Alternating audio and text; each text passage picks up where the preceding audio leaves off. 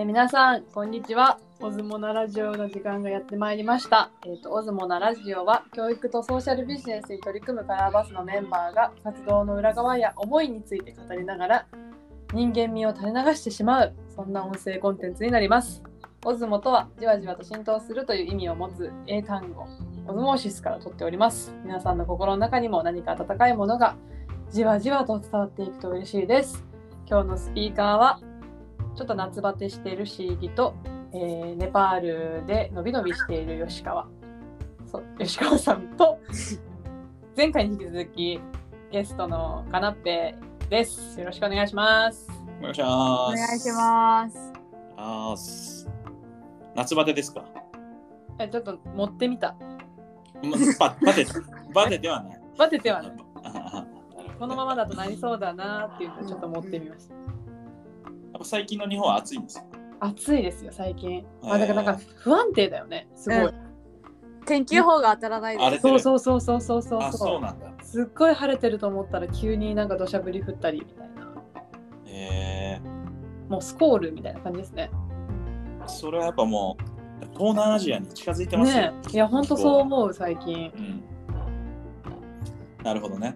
はい。まあじゃあ、よろしくお願いします。はい。よろしくお願いしお願いします。ま よろしくお願いします。って何なるほどね。よろしくお願いします、はい。はい。じゃあお知らせいきます。はい、よろしくお願いします。お知らせ。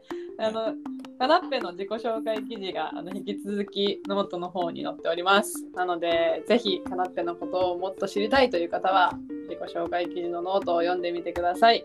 概要欄にリンクを貼ってます。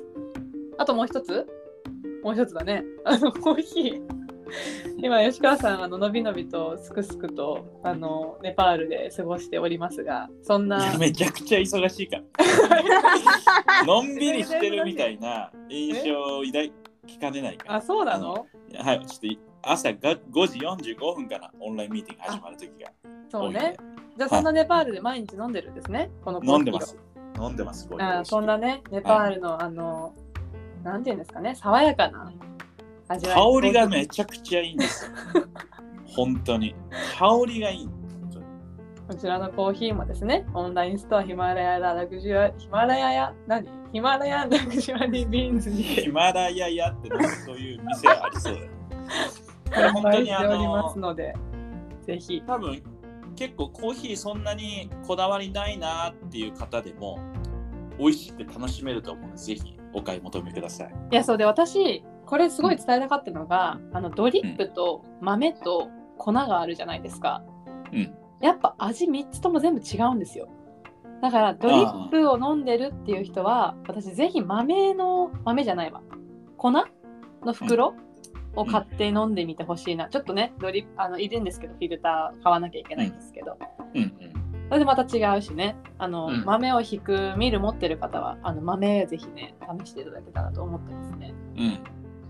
いや、ちょっともうコーヒーの話になっちゃいますけど、それ、俺ほんとそう思うのが、うん若干違うかもしれないけど、うんちょっとリンゴでちょっと例えたときに、え？あの、リンゴ。す。リンゴ。がさ、もう切られた状態で食べやすいのがカットされてるリンゴね。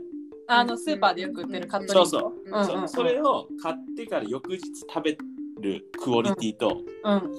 あのリンゴ丸々を買って、自分で切って食べる。うん。リンゴってちょっと違うじゃん。違う。うんうん。そういうことだと思うんですよ。そのね、ドリップと、あドリップバッグと、うん。その豆からやるとか、粉から、うん。まあ、おな、はい。まあ、なので、あ、以上です。えかなって今の何点だった、はいあれ？声小さくなってるやん。50点？あでも50点だってよかったねよし。あ最後の締めが面白かった。あえ面白くて50点ですか？はい。あれやんね、50点満点やんね。違う？ポジティブやな。50点満点か。50点満点じゃない。や。うんいいですね。まあそんな3人で今日もお届けしていきます。はい。じゃあ今日はあれですね。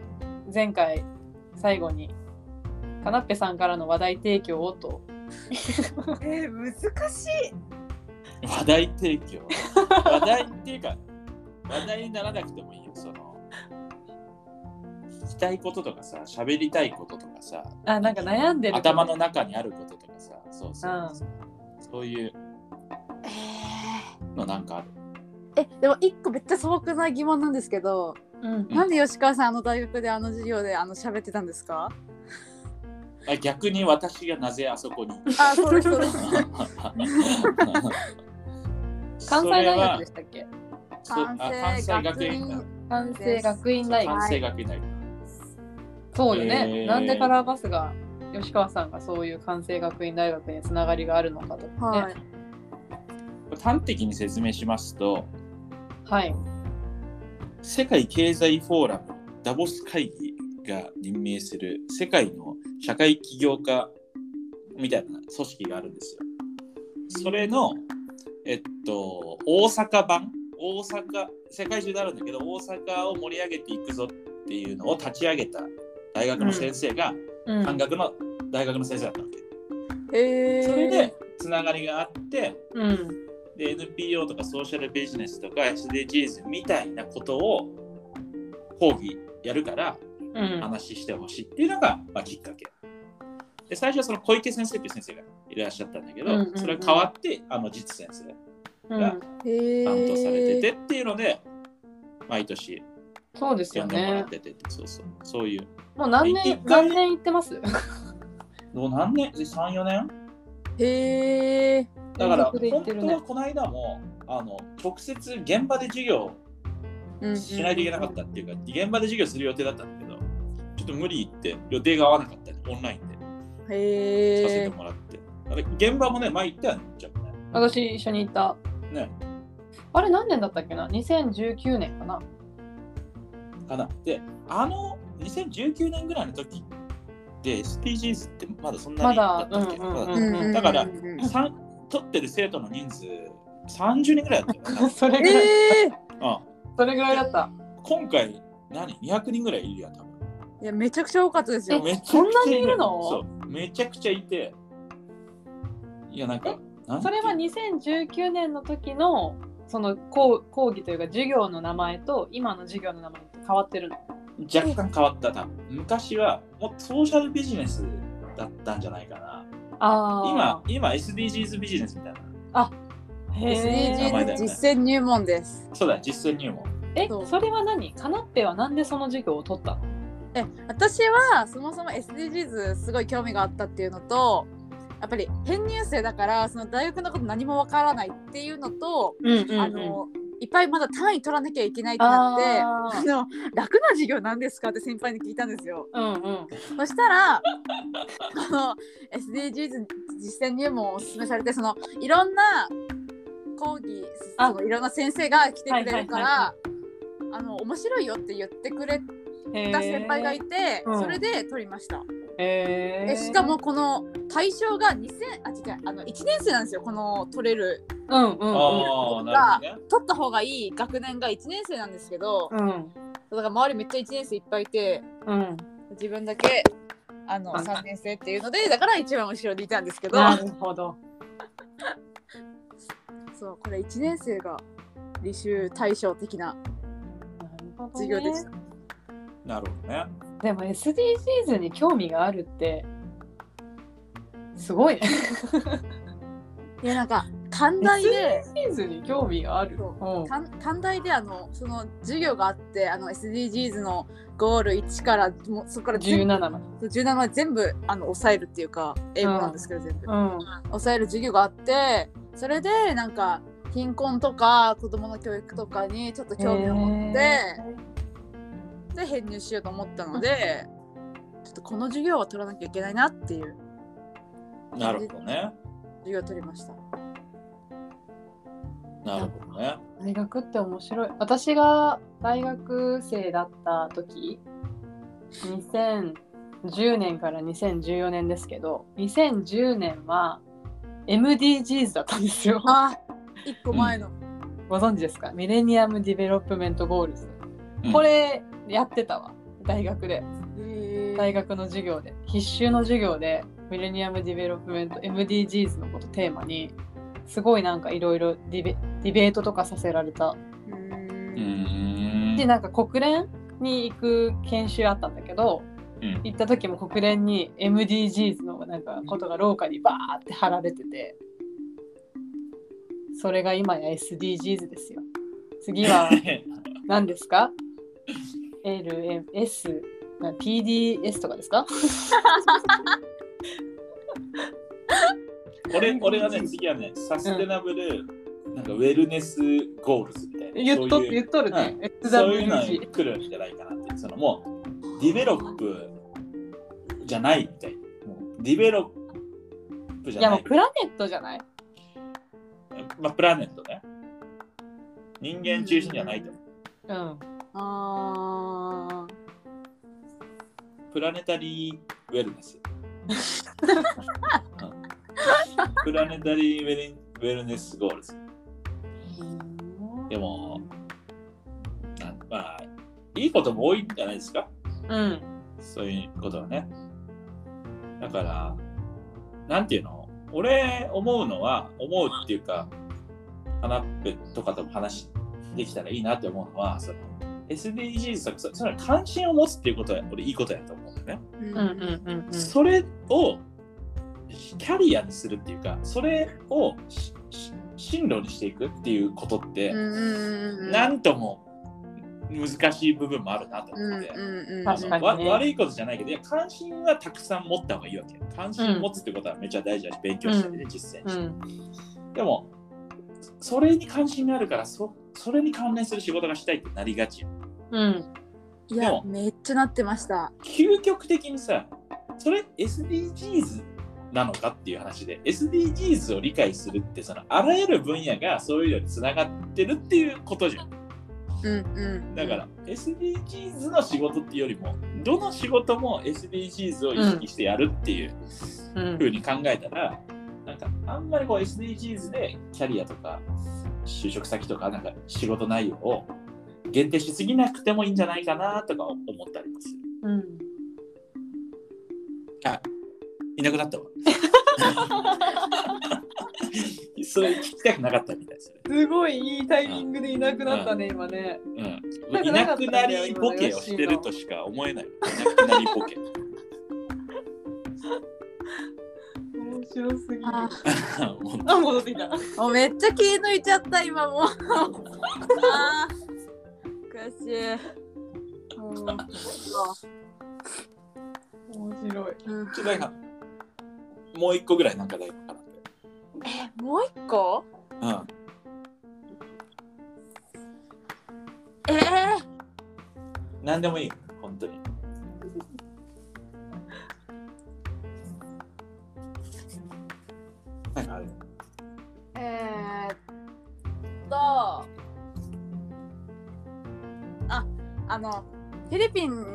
ルドワーク行くんですけどうん。ああ、そうや。なんか持ってった方がいいものとかありますあかオッケー、ほんま、おじさんへの質問ね。おじさん教えてください。え、あ8月だっけ？えっと9 9月月9月の3日から10日間ほどうんうんうん。行きます、フィリピンに持ってった方がいいのなんだろうね。とかフィリピンってどんな国ですか？え、ど、どこいな、どこ行くんだっけ？何島行くの、えっあマニラ付近マニラ？のあのヌエバビスカヤっていうえ。なんかちょっとあの貧困地域のちょ調査的な感じでー、行くので、へえ。うん、なるほどね。なんだ別にでも日本と変わんないんじゃない？まあ、暑いのかなわかんないけど。ごめん。ごめん。季節感がちょっと分かってなくて。でも、ね、マニラ別に大阪っていうかまあ東京みたいな感じ。へえなんだろう、まあ身軽な方がいいんじゃない？動く時身軽 てかなんか、うんよし、普通にアドバイスしてるね。うん。そう、おじさんやから。そのなんか、めいっ子が海外に行くときこういう気持ちなんかなみたいな。え、なんかマインド、マインド的おじさんのに、心境。マインド的に持っていった方がいいマインドとかはないの？あーメンメンタル的なあすごい。持っていった方がいいマインド？うん。とかさ、なんか今、私がカナッペでが何だっけ？フィリピンに行く目的がななんだ貧困？あ、そうです貧ね。困貧困調査。貧困調査で行くみたいな言ってくれたじゃないですか。なんか、うん。その調査に向けての 心構えというか。心が貧困調査にそれ先生よ。何か言ってんの？大学の先生は。あ、その、先生もじ行くんだっけ？あ、もちろん行く行くんですけあ。ど、その、もう本当に行く前日に、その事前研修があるんですよ。なるほどね、でなんかやっぱりこの夏休みの期間であの向こうのコーディネーターさんがその、行くところをこの日のこの時間に行けるところみたいな感じであの計画を立ててくれるから、うん。なんかその具体的な情報どこに行くかとかが分かるのが、その直前研修でしかないっていう。なるほどね。だから今めっちゃ、まうん。待ってるというかすごいうずうずしてるんですよね。なるほどね。うん。なるほどなんかしぎさんあります？マインドセット。えーっと、まあ、気になることがあれば自分で調べたらいいんじゃないですかね。うんいやまあそうなりますよね。ことと、まあ、それは何なの調べ方が分かんないみたいな感じなのまあそれは何を調べる？の今今は私貧困貧困ってやっぱり結構いろんな要因ってあるじゃないですか。うん。うん。だからなんか分野が5個ぐらいに分かれててうん。経済貧困うん。と政治うん。医療うん。と教育うん。農民農家うん。農業うんっていうこの5個に分かれてるんですけどうん。なんか貧困って結局この5個なんか全部関わってる気がしてうん。なんかどっから手つければいいか分かんないっていうのが正直なところですね。なるほどねあー。でもなんか今のでちょっと分かった。分かった？感じたことがある。うん。持っていった方がいいマインド。おおあれじゃない？なんだったっけ？あのーフィリピンに家族を作るぐらいのマインドで 行くのは大事だなって今思いましたね。フィリピンに家族を作るマインド。フフィリピンに家族を作ろうって思う気持ちで行くっていうのが大事かなと思いました。要は例えばカナッペが急に来た外国人に「あなたは貧困なんでしょ?」みたいな「どんな教育受けてきたのか教えてあー」みたいに聞かれたらさどんな気持ちになる？見ず知らずの外国人に急にそんなこときそれ聞かれたら。いや、え？ってなりますよね。えそうでしょ？だからなんかやっぱ大事なのは人とのつながりというかなんかなんて言うんだろうね話したいと思えるような関係性を作れるかどうかが結構だ重要だと私は思うんですよなるほど。だからなんかまあ確かにそういう調査とかでね行くっていう目的も大事だしそのそれにおける準備も大事だけどなんか逆にそれは事前にある程度しといてもう行ってからはそれ忘れるぐらいのうーん。方がなんかこう長い付き合いになれるんじゃないかなと思いましたね。なるほどう。ん、どうよし。そうだね。その、俺電波悪い？聞こえてるかな？大丈夫？聞こえてるよ大丈夫。あその、んどうなんだろう、まあ、調べたり勉強するとさ、それを確かめに行くみたいなあるんですよ。なんか日本人って海外旅行行くときもガイドブック事前に見て、うんガイドブックに写真載ってるところを見て、ああれガイドブックに載ってたやつだって言って、ガイドブックと同じように写真撮る。いや、それもガイドブックやんみたいな こと。でも、ついやっぱ答え合わせしちゃうんだよね、うん脳みそ的に。とか、あれ？思ってたほど貧困じゃない。とかさ、そのうん。そのなんか事前に知識を入れることの良さがあるけど事前に知識を入れたことを答え合わせしに行くマインドセットじゃなくて事前に調べてもいいけどあとは現場でちゃんと自分の目で見て自分の言葉で喋ってそうや自ね分。でなんか感じ取るっていうのがいいと思うし自分が感じたことをその後帰国してからなんか発し何？話してきたらいいんじゃない？うん。なるなんかほ貧困を見に行くんじゃなくてフィリピンを見にうんうんいけばいいとうんう。あーなるほど。私だったらタガログ語勉強するかな。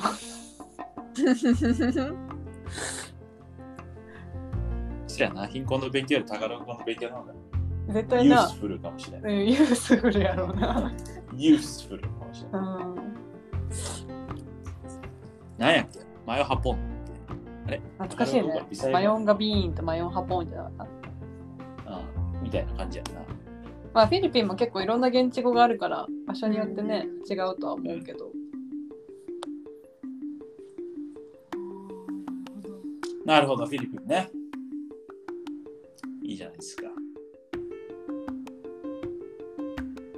ひちょっと行った後の何を感じたかそうだね発表会をぜひちょっとまた、まあ、ラジオまたラジオでちょっとお願いお願いしましょうかね わかりました。でもなんかそうはいいう新興国系な国は初めて？いや、そうなんですよね。ああじゃあいいじゃないですか私も初めてな新興国はフィリピンだったのでいおろいおろ。感じることがあると思いますよきっとね楽しみですね、うん。うん。ぜひ。なんかかなって言い残したことある？言い残したことはないです。結構喋りました。